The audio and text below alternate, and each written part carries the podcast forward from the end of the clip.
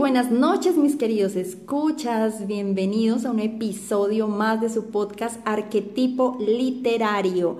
Hoy 9 de marzo, una noche muy cálida, muy especial. Mi nombre es Liliana Rojas y para mí es un gusto estar siempre aquí con ustedes. Hoy tenemos eh, una noche muy especial. Vamos a hablar de un tema del que hemos querido tratar eh, desde antes y este tema se llama sabiduría ancestral. Muy importante poder conocer un poco más cuál es este proceso, eh, cómo podemos conectarnos más con este conocimiento ancestral y poder despertar.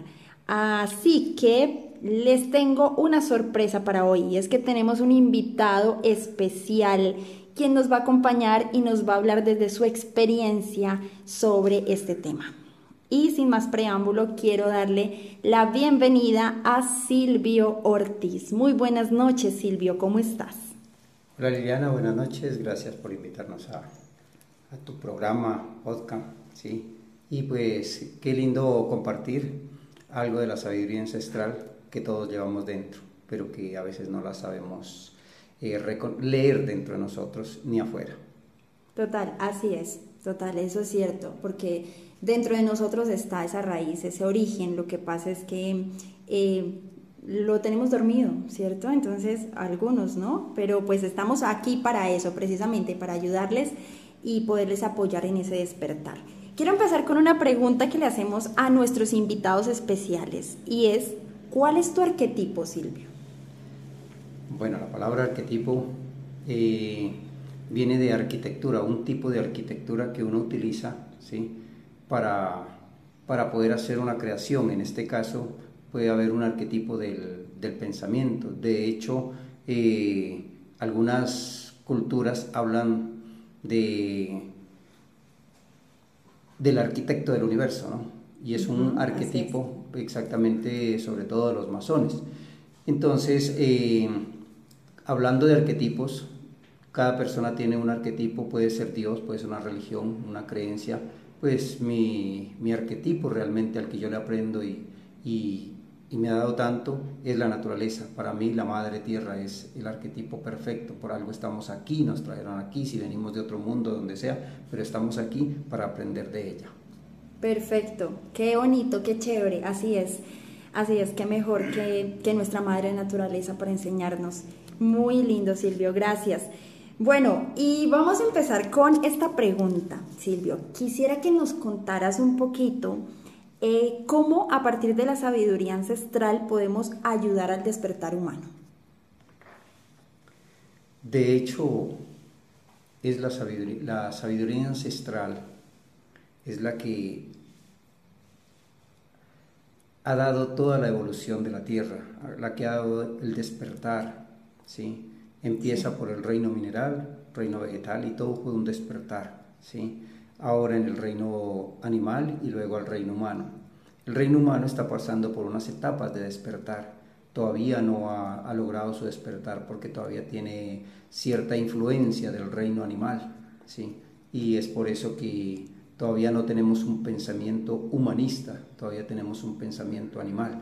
Y por eso vemos las guerras, por eso vemos la ambición, las fronteras, marcando terreno, ¿sí? Y seguir a un, a un macho alfa, precisamente eso es todavía parte del cerebro animal que no hemos podido superar, entonces, pero son nuestros ancestros, ellos también, y por lo tanto tenemos que aprender a superar estas etapas porque ahorita nosotros tenemos que avanzar hacia otra etapa de la evolución y ese es el despertar por el cual nos lleva el universo, nos lleva la naturaleza. La naturaleza se hizo para para despertarnos, digamos que a las buenas o a las malas. Sí, así es. Así es, sí, sí, porque muchas veces no lo hacemos consciente, pero, pero sí inconscientemente, o sí, como tú dices, Silvia, a las malas nos dan el sacudón y nos dicen es el momento de despertar y de darse cuenta, de que se den cuenta para qué están acá, ¿cierto? Bien, súper. Eh, cuéntanos un poquito de tu experiencia, Silvio. Silvio y Alegría, que, que también es su compañero en este camino hermoso de la sabiduría ancestral.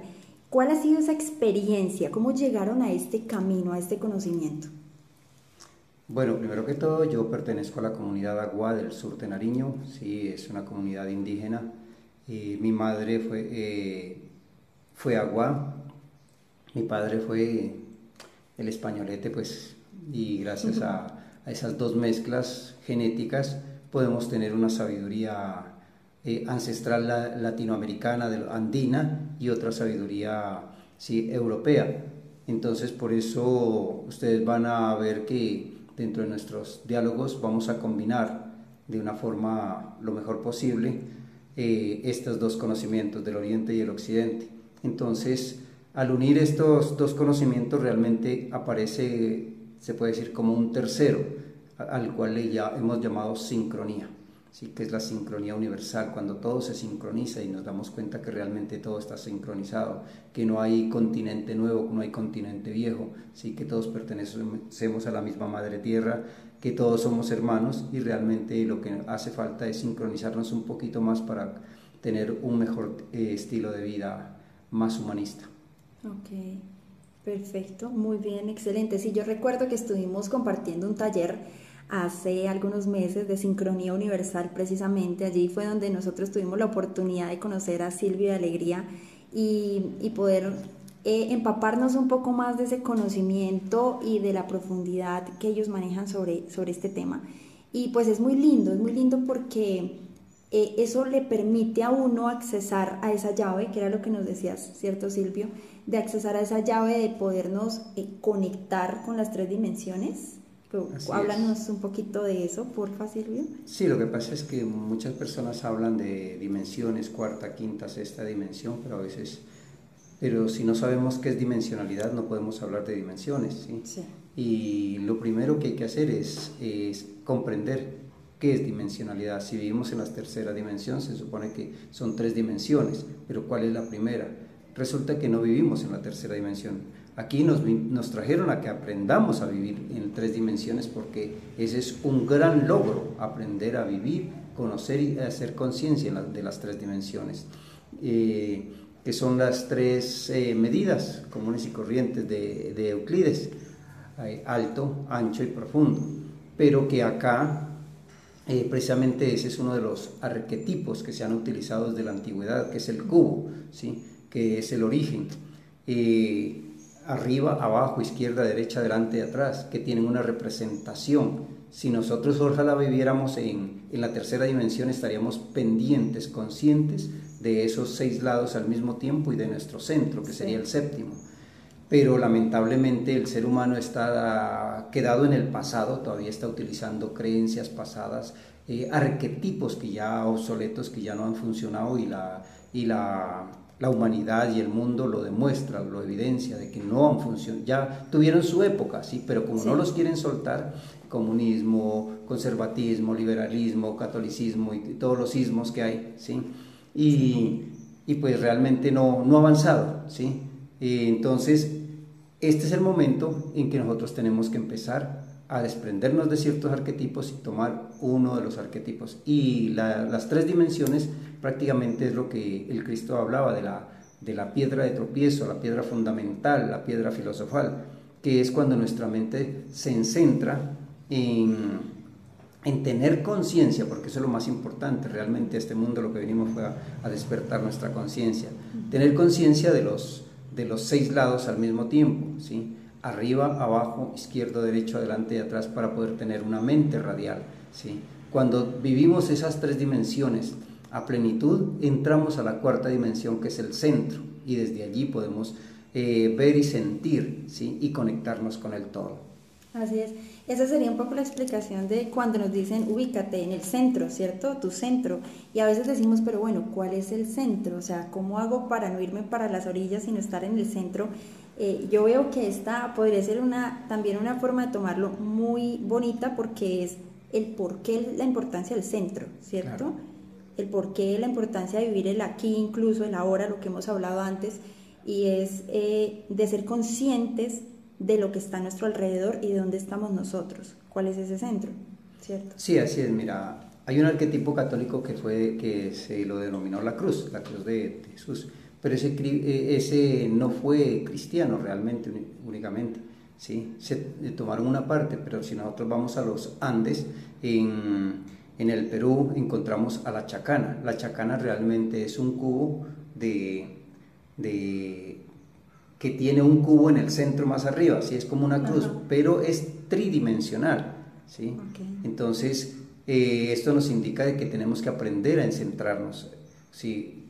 Eh, utilizar la chacana, ¿sí? conocer los misterios de la chacana es importante porque eh, es la sabiduría ancestral del momento y la que va a salir adelante. ¿sí? De hecho, la, la Biblia también habla de que la nueva ciudad de Jerusalén tiene 12 por 12 por 12, 12 de ancho, 12 de alto y 12 de profundidad. ¿sí? O sea que la nueva ciudad de Jerusalén no es una ciudad que va a llegar ¿sí? Eh, o que se va a construir porque todo ese, ese, espacio no alcanzaría a construirse en la Tierra.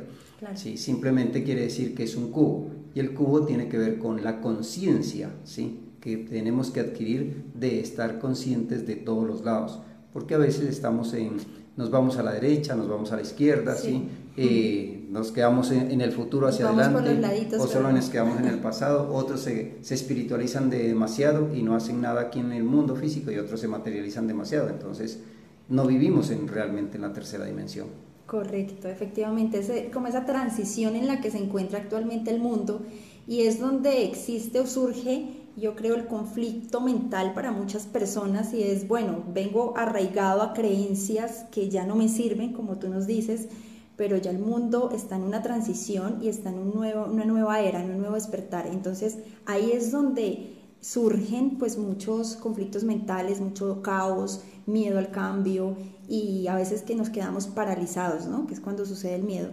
Y es eh, por eso este, este camino y esto tan lindo y es el poder despertar para poder vivir esa transición, ¿cierto Silvio? Y poder afrontar como, como viene el mundo, el nuevo cambio.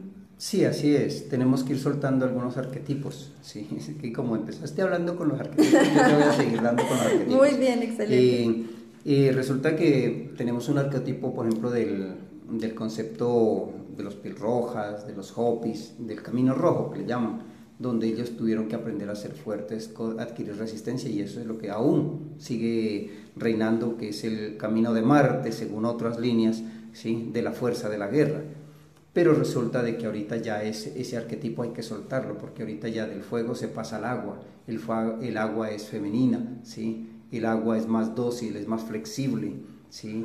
Eh, ella tiene la capacidad de autopurificarse, ¿sí? ella se enmugra, la ensucian, la llevan hasta lo máximo de la mugrera y ella vuelve, se evapora, llega al mar, la sal la purifica, vuelve, evapora y otra vez volvemos a tomarnos el, el, agua que, que ensuciamos. Entonces, eh, estamos en esa época, por eso estamos en la era de Acuario, ¿sí? que Acuario es, eh, es el agua, ¿sí? Las gente, y nosotros somos el, más del 75% agua, ¿sí? entonces vibramos con el agua, fluimos como el agua. Entonces lo que le hace falta a la humanidad es un nuevo cauce, o sea, una nueva arquitectura ¿sí? humana, social, de pensamiento porque mientras no diseñemos esa nuevo, ese nuevo cauce, realmente vamos a seguir por los mismos cauces fracasados. Perfecto, claro que sí, así es Silvio. Muy bien, em, me gustaría mucho que le brindáramos a los oyentes algunos tips, cómo poder nosotros fortalecer nuestra mente y nuestro sistema inmunológico a través de este conocimiento ancestral. Eh, cubicándola, cubicando la mente. ¿sí? Si nosotros aprendemos a, a tener nuestra... adquirimos una mente radial a través de la cubicación, ¿sí? de la dimensionalidad, entonces podemos saber qué son dimensiones y podemos viajar a otras dimensiones, ¿sí? porque las dimensiones, según como lo han pintado desde la metafísica y otras, no es así. Las dimensiones es algo real, ¿sí? algo que, tangible, visible. ¿sí? Aún la misma antimateria también, eh, su, su radiación, ¿sí? su expansión es dimensional. Entonces no, las dimensiones son, son algo que tenemos que aprender a manejar y nuestra mente lo primero que tiene que hacer es ubicarse, ¿sí? saber que tenemos un, un, lado hacia arriba, otro lado hacia abajo, otro a la izquierda, otro a la derecha, adelante y atrás. Y desde el centro es donde nosotros eh, monitoreamos y timoneamos nuestra vida. y, y cuando nos encentramos, hay algo muy curioso, es que eh, empezamos a superar el tiempo y el espacio. Sí. Porque cuando tú no te centras, entonces tienes que ir a buscar algo, tienes que, que viajar, ¿sí? y ya tienes, tienes el problema del espacio y del tiempo. Pero cuando tú te centras, el universo empieza a, a fluir hacia ti. Claro. Solamente es pensar qué requieres, ¿sí? ¿Qué requieres? ¿Sí? Para, para hacer la obra. ¿Qué requieres para despertar? ¿Qué requieres para servir? ¿Qué requieres para amar? ¿Sí? Entonces, en el momento en que tú de corazón lo sientes a través de la ubicación, ¿sí? de, la, de la dimensionalidad del pensamiento, del pensacierto que le llamo yo, porque pensamiento es pensar mentiras, ¿sí? y de eso está lleno el, el, mundo. Y cuando utilizamos ya, pasamos nuestro pensamiento a pensacierto, entonces nos ubicamos. Así todo llega hacia nosotros. Eh, eh, sobrepasamos un poquito esa barrera del tiempo y del, del, espacio, ¿sí? Pero si no lo hacemos así, siempre tenemos que ir, eh, tendríamos que ir a la India para buscar iluminación, tendríamos que ir al cerro de los sí. Y resulta que, que, en ninguna parte lo vas a encontrar, porque allí donde estás, ahí está todo. Exactamente. Si lo conviertes en tu centro, por algo decía el Maestro Jesús, el reino de los cielos está cerca. O sea, está ahí donde estás.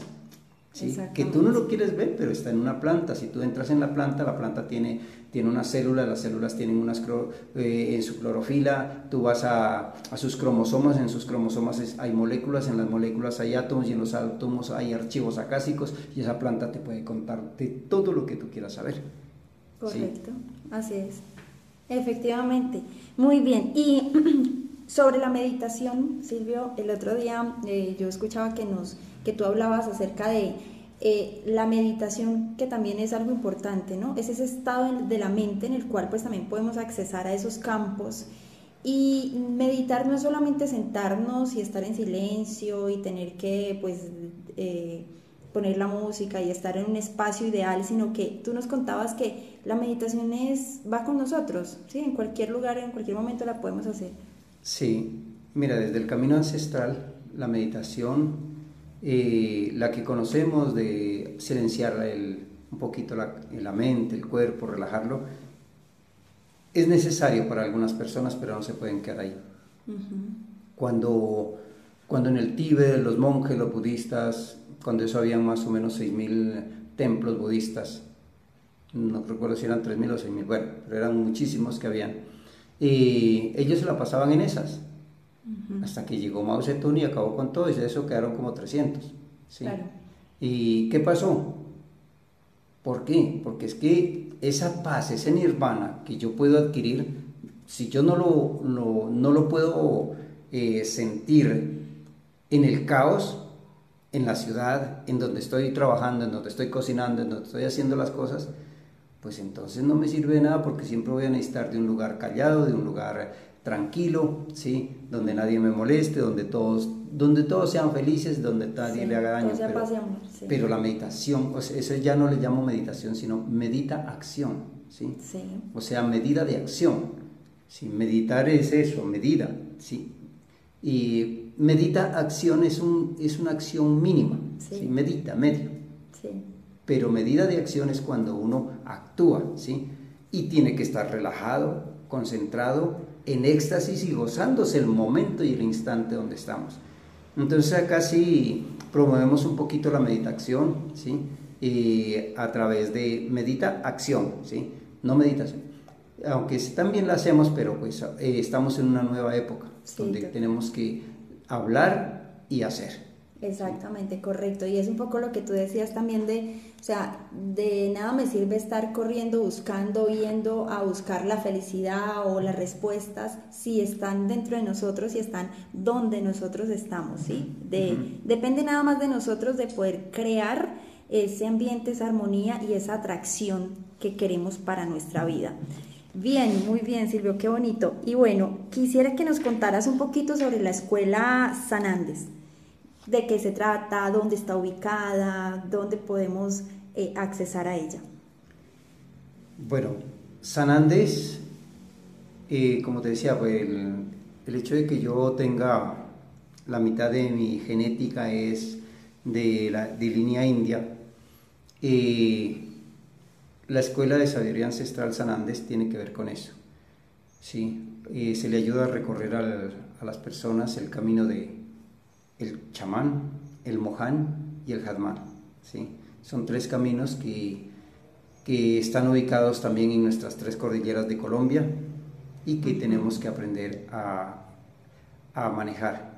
El camino del chamán es un poquito dispendioso porque es el camino de error y acierto. ¿sí? No todo lo que ustedes oigan que es chamán es, es, perfecto. ¿sí? El chamán por lo general siempre tiene, ya creo que ya he escuchado algunos errores chamánicos. ¿sí?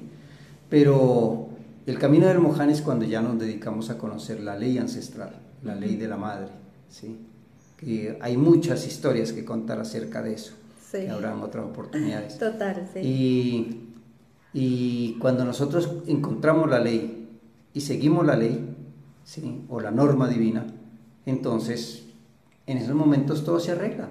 Tú ya dejas de combatir con el clima, con lo uno, con lo otro, ¿sí? Sabes que todo es parte de la misma ley, ¿sí? Entonces, cuando ya pasas de, del camino del, del Mohan al camino del Hatman, ya es un camino en el que tú ya te sincronizas con tres espacios de la sincronía universal, que es lo macro, lo micro, o sea, lo, lo externo o el entorno, el interno y el eterno.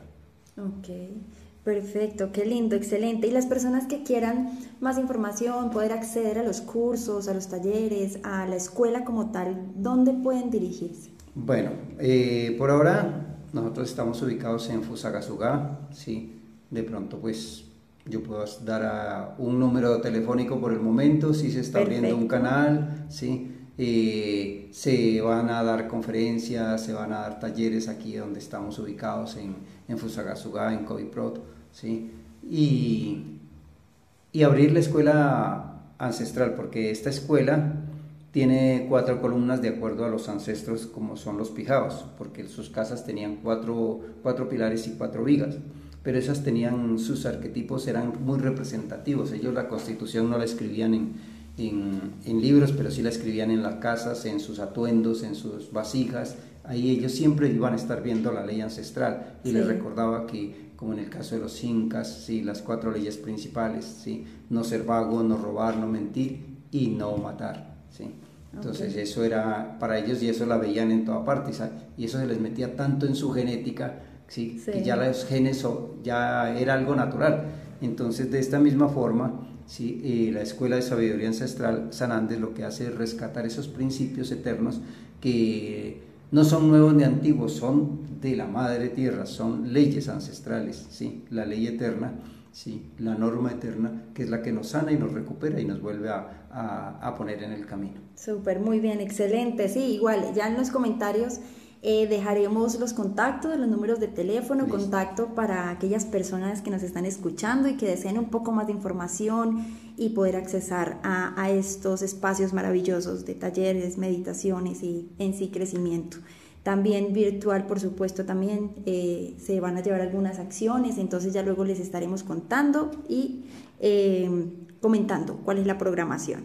Listo, una pregunta eh, acá que nos hacen algunos escuchas, nos han hecho recurrentemente y queremos hacértela hoy, Silvio.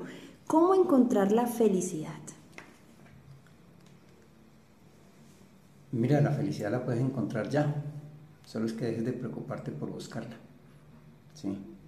Porque yo miro una planta y la planta es feliz, miro un árbol y el árbol es feliz, miro el aire y el aire es feliz, y me miro a mí y veo que mis pies son felices, sí que mi sangre circula felizmente, que mi corazón palpita felizmente, ¿sí?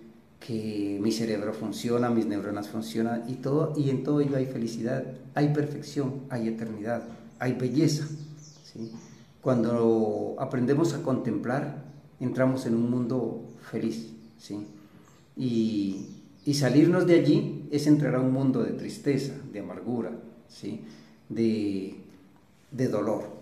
Entonces, eh, la felicidad eh, no la vamos a conseguir con dinero, con, con todas las cosas. No, la felicidad está ahí, aquí, ahí, solamente es como un manantial, es como, como cuando tú tienes mucha sed y encuentras un manantial de agua y simplemente lo bebes. Esa es la felicidad. En ese caso, sí, eh, tenemos que tener en cuenta que la felicidad también la manejan algo, algo muy pequeñito, que es el mundo molecular. ¿sí? Muchas veces la gente depende de la felicidad hormonal. Ajá, así es. Resulta de que usted no es que ame a su novia, lo que pasa es que su novia le, le, ayudó a fabricar una dopamina, una endorfina, ¿sí? con la cual te volviste adicto y ya, eres capaz de hacer muchas cosas por ella, ¿sí? Pero no es tanto por ella, sino por la adicción que tienes a una. Entonces nos damos cuenta de que a veces la felicidad no se torna sino en una cantidad de adicción a millones y millones de, de dopaminas, endorfinas que hemos creado a través de la historia. Tanto, eh, lo, y lo más curioso es que hay alguien que siente placer al odiar porque creó una dopamina de odio y también le queda difícil dejarla porque ya está adicto. Exactamente, sí, depende de la estructura de pensamiento y cómo esa persona lo perciba, lo viva, lo sienta. Y así pues eh, para él, para cada persona, por eso el concepto de felicidad es diferente. Y me encanta cómo lo abordas Silvio, cómo nos, nos cuentas tu concepto de la felicidad porque pues pienso que nos cambia de pronto a muchas personas eh, eh, la forma de verlo, ¿no? De que no está en lo material. Sí, cuando tú te vas un poquito más allá del, del, mundo molecular, o sea, ahí estamos hablando ya de dimensiones, ¿no? Sí. Una cosa es el cuerpo, otra cosa son las glándulas, otra cosa son las células, ¿sí? Y de las células pasamos a las moléculas, que es el mundo que realmente nos domina y nos hace sentir y nos hace crear guerra, nos hace crear tantas cosas, tantas religiones, tantas políticas, tantas ciudades a través de unas moléculas que se, que se generan en nosotros, ¿sí? Pero más allá de esas moléculas, entre ellas está la molécula del ADN, ¿sí? está el mundo atómico, ¿sí? Y allá se encuentra otra felicidad, que está más allá de todo esto, donde todo esto que vemos desaparece, ¿sí? Correcto. Y más allá del átomo hay algo más todavía, ¿sí? Que con el tiempo lo vamos a ir entendiendo, lo vamos a ir explicando. Sí, correcto. Y hay más felicidad que eso es indescriptible. Así es, así es. Bueno, pero ya aquí yo creo que con esta información que ha sido tan enriquecedora, ya todos tenemos como unas pautas, unas claves para empezar a despertar esa sabiduría ancestral que está dentro de nosotros, ese camino a la felicidad que como volvemos y lo decimos, no está en lo material, no está en lo tangible, sino está en, en, en algo más pequeñito, ¿no? Y que incluso dentro de nosotros está, es solamente accesar a esos campos, entenderlo, vivirlo y sobre todo, pues hacerlo consciente. Así es. ¿Cierto? Bueno, y Silvio, nosotros siempre brindamos acá a nuestros escuchas una recomendación de libros, de material, ¿qué podríamos recomendar esta noche para que las personas que deseen ahonden, profundicen un poquito más y vayan explorando este mundo de la sabiduría ancestral? Bueno, yo les recomendaría los libros que me sirvieron para, para mí. Si es desde el punto de vista biológico, vuestro cuerpo es el mejor libro, ¿sí? sus dolores, sus angustias, ¿sí? sus felicidades, sus placeres, todo eso es un libro y cada día es un, capítulo, ¿sí? una página, o tal vez quizás es un simple párrafo nomás. Y, pero para aquellos que, que, ven, que ven el mundo desde otra perspectiva social, ¿sí? el mundo es otro libro. Si otros quieren ver un poco más allá, el universo es otro libro. ¿sí? Si, lo, si quieren, desde el punto cristiano, hay dos libros que yo recomiendo, pero que son apócrifos. apócrifos. Sí, es el libro secreto de Juan que nos dice realmente de dónde venimos. Sí. Y nos dice de dónde venimos y y para dónde vamos prácticamente, quiénes somos. ¿sí? Entonces, y otro que es el, el libro de paz de los esenios. Entonces, son dos libros que para los cristianos sería muy bueno. Si los hubieran leído, no estaría la tierra como está. Total. Bueno, Silvia, muchísimas gracias. Además que nos amplías un poco ese punto de vista de, de, la lectura, porque así es, leer no es solamente coger un libro físico digital y leerlo como tal con su estructura, sino es también poder leer la vida, ¿no? Lo que nos dice Silvio, leer, leernos como Silvio, como Liliana, como Javier, como cada uno de nosotros que somos, cada uno de quien nos escucha es un libro abierto y además también poder leer la vida en general. Esa es la principal lectura que debemos hacer. Y bueno, y dos recomendaciones más para aquellas personas que quieran eh, explorar un poco más ya la, literatura sobre estos temas. Bueno, Silvia, ha sido un placer estar contigo estos minutos, se me pasaron muy, muy rápido. Eh, hay algo muy lindo acá que, que encontré en la escuela de, Sanar, de Sanandes, Sanandes y nos dice, aprende a sanarte a ti mismo, aprende a conocerte a ti mismo y descubre tu propio camino un mensaje muy lindo con el que queremos dejarles esta noche y de paso aprovecho también para felicitar a todas aquellas mujeres guerreras poderosas, llenas de vida, de bondad, de amor, porque este mes es nuestro mes y quiero enviarles un saludo bien especial, un abrazo fuerte a esa energía, energía femenina que vive en cada uno de nosotros. Así que bueno, con esto vamos por terminado este episodio. Muchas gracias a ustedes, queridos oyentes, escuchas, por estar aquí con nosotros. Silvio, para ti un agradecimiento muy especial por estar en nuestro espacio. Espero que sean muchas más oportunidades en las que nos acompañes. Claro, Liliana. Por algo eres Lilith, que es luna, y Ana, que es tierra. Bueno, así es. Muchas gracias, Silvio. Gracias. Vamos a dejarlos con este, esta canción especial que además es también interpretada y creada por Silvio Alegría, su familia, porque son un grupo de artistas, de músicos, de artesanos de la vida y, y de verdad que hemos aprendido muchísimo al lado de ellos. Les recomiendo mucho que puedan accesar estos espacios, que puedan contactar con la Escuela San Andes y les dejamos con esta bellísima interpretación. Les enviamos un abrazo gigante a todos y que pasen linda noche. Bye bye.